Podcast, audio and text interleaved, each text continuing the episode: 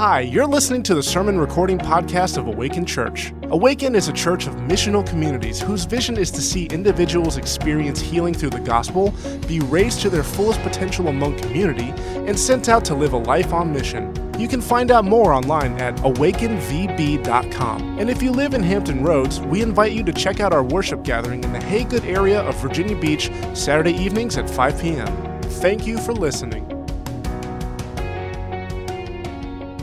Welcome, everyone, to this week's edition of our Awaken Virtual Worship Gathering. A couple weeks ago, we began a new series uh, working through the book of First John. Philip kicked things off as we got going, introduced the book, got things going for us. Last week, Jeff challenged us from chapter 1 with the idea that God is light. He reminded us that when we walk in the light, that it brings a life. Life in Christ, both now and in the future. It also brings truth to help us better understand both the Lord and each other or ourselves. But this week we're going to pick up where Jeff left off and look at the first part of chapter 2, uh, where John talks about what it means to have a family resemblance. So, have you ever been around at uh, maybe a group of people, you're gathering somewhere, you look around and all of a sudden realize, hey, those kids, yeah, they belong to those parents, no doubt about it. That nut didn't fall off from that tree. Or you see a family photo and you say, wow, man, I didn't realize it looks so much like my dad or my mom, or man, my my son looks just like, you know, Uncle Johnny. It's just unbelievable, some of those things. My dad used to always tell me, Hey, Steve, you look just like your father, whoever that is. Yeah, that was my dad. that was his joke. Jesus often told uh, the religious leaders of his day that they looked just like their father, the devil. John tells us here in chapter 2 of First John that uh, that we are part of God's family and that we should resemble it. Matter of fact, we should bear a strong family resemblance to our Father, who is God. I'm going to read to you uh, just a couple of verses as we go through this. But in John chapter 2, verse 1, it says this My dear children, I write this to you so that you will not sin. Thanks a lot. But if anybody does sin, we have an advocate with the Father, Jesus Christ, the righteous one. He is the atoning sacrifice for our sins, and not for ours only, but also for the sins of the whole world we look at that, isn't it great to see that he, that John introduces it by saying, "Dear children," you know, as a believer, I'm part of a family. It's wonderful. It's a great feeling. We belong and we're part of the family. And he goes on to say, "I write this so you will not sin." And like I said, thanks for that. How's that going to happen? Seems like we always do that. Every day we struggle with sin. But there's just a wonderful thing to know here when we look at these first couple verses that when I'm part of God's family, I live in forgiveness, in this concept of forgiveness. I live in it. First, I have to understand that I need to receive forgiveness. And that's what John said here. He said that if anyone does sin, we need what? Forgiveness. And it, it's, it's so cool to see that when I sin, I don't have to clean myself up and then come to Christ. I don't have to clean myself up and say, oh, maybe God will accept me now. It's the exact opposite. It goes on here to say that uh, we just come as we are. If we confess our sin, which basically means that I agree with God and what He's saying, and when I do that, I understand, and it's so cool. Jesus isn't my judge. matter of fact, He says He's my advocate, He's my defense attorney. He's working on my behalf. And instead of Jesus punishing me before my sin, he actually pays for my sin here. It says he's the atoning sacrifice. That word carries huge amount of of um, visuals for particularly anybody who comes from the Old Testament, like uh, the the first century church would have been. It carries so much uh, meaning to them. There would every year the nation of Israel would have the Day of Atonement, and they would nationally come together, and they would there'd be sacrifices and blood sacrifices, and blood would be scattered over the, the altar, symbolizing the perfect sacrifice that one day would be paid for the sins of the world. And when Christ came, it says he was that atoning sacrifice, the perfect, all encompassing, all covering sacrifice for the penalty of our sin. Uh, a matter of fact, uh, Jeff read this last week, uh, just in uh, a couple of verses up in 1 John 1 9. It says this If we confess our sin, like I said, that's where we just agree with God that, yep, I, I, I messed up here. I sinned. I chose to do wrong. It says, He is faithful and just and will forgive us our sins and purify us from all unrighteousness. So I need to understand that I have to receive forgiveness. I need that. I can't be part of the family without it. But once I get that, I also need to understand I need to extend forgiveness to others to others in the family. We're all in this family together as believers. When I understand how much Jesus has really done for me, then I, I'm much more likely to extend grace to others. It almost becomes second nature. The more I understand, appreciate, and value what Christ did for me, I want to pass that on and extend mercy and grace to others. Living in community, um, as part of God's family means extending forgiveness. Uh, there's there's a just a, a book or so ahead of this in Ephesians 4:32. It says this. It says, "Be kind and compassionate to one another, forgiving each other, just as Christ, just as in Christ God forgave you."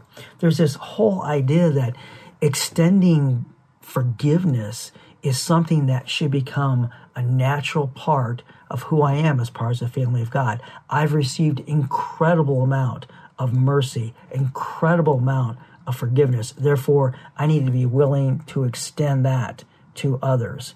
Uh, it's just so valuable and so important and so necessary. It helps me understand what that's like when I extend forgiveness.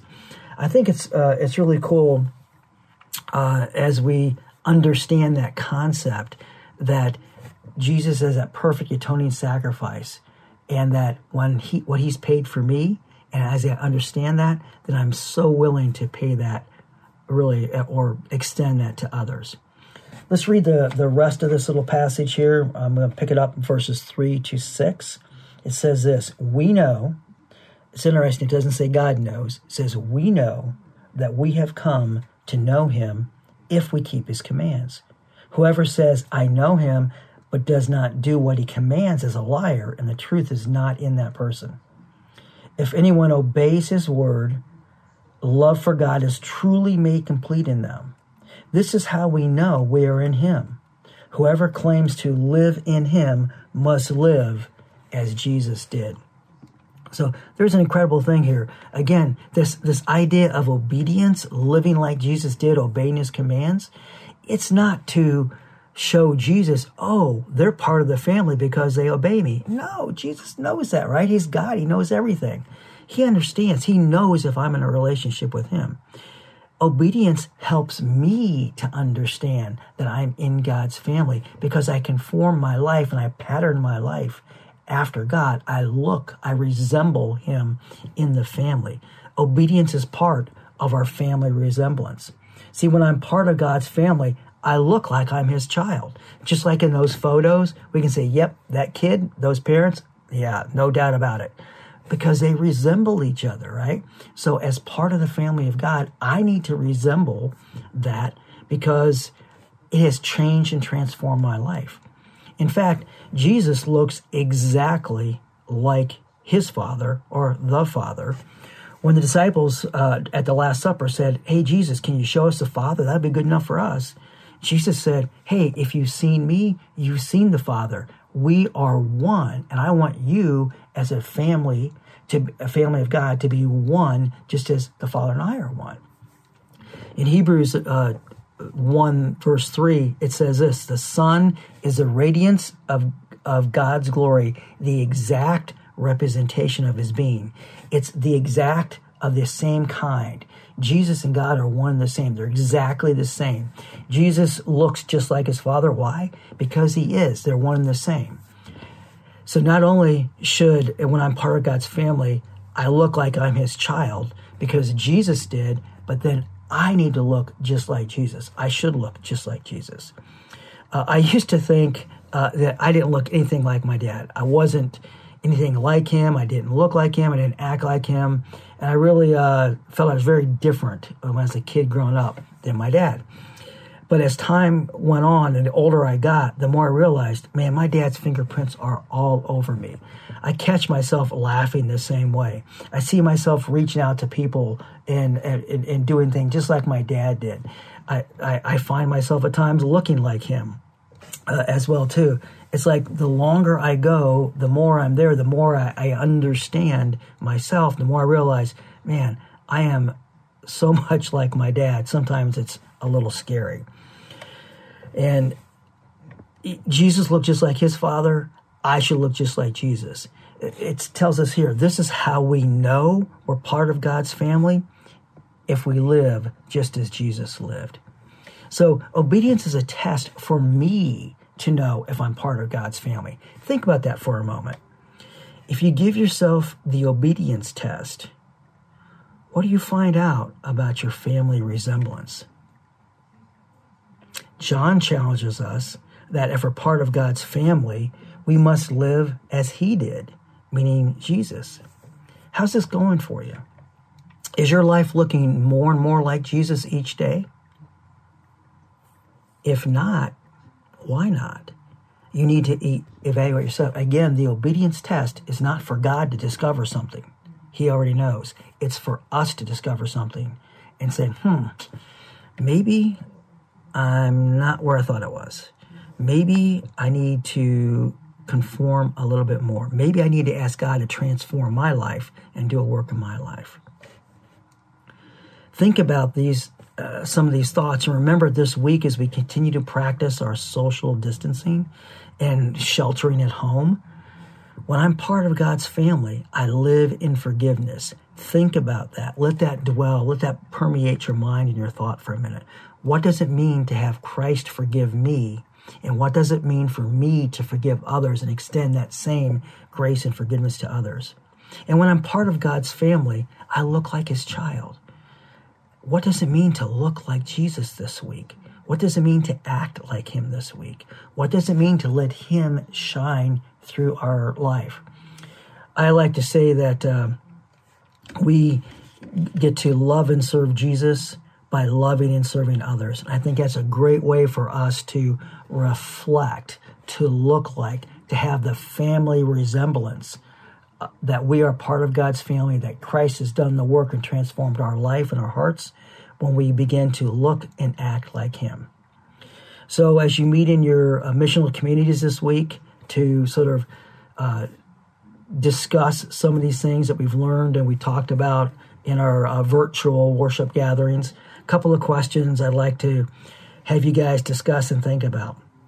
First one is this Which is harder for you and why? Okay, which is harder for you and why? To understand your need to receive forgiveness or to extend forgiveness? Again, which is harder for you and why? To understand your need to receive forgiveness or to extend forgiveness? The next question is how do you feel about the idea of a, or how do you feel about the idea that obedience is so closely tied to knowing that we are part of God's family? How do you feel about the idea that obedience is so closely tied to knowing that we are part of God's family? And then finally, the last question what area in your life do you feel you need to work on this week to live as Jesus did and bear a strong family resemblance to Him? What area in your life do you feel you need to work on this week and to, to live as Jesus did and bear a strong family resemblance to Him? So, guys, have a great week uh, represent your family well and realize that as Jesus transforms our life, we begin to look more and more like Him. I want to close off with a little uh, quote from a, a, book called Just Like Jesus. And in there, the author uh, made this statement. He said, Jesus loves you just the way that you are, but He refuses to let you stay that way. And that's what God wants to do in our life on a daily basis and this week. Guys, have a great week, and we'll see you virtually next week. Take care.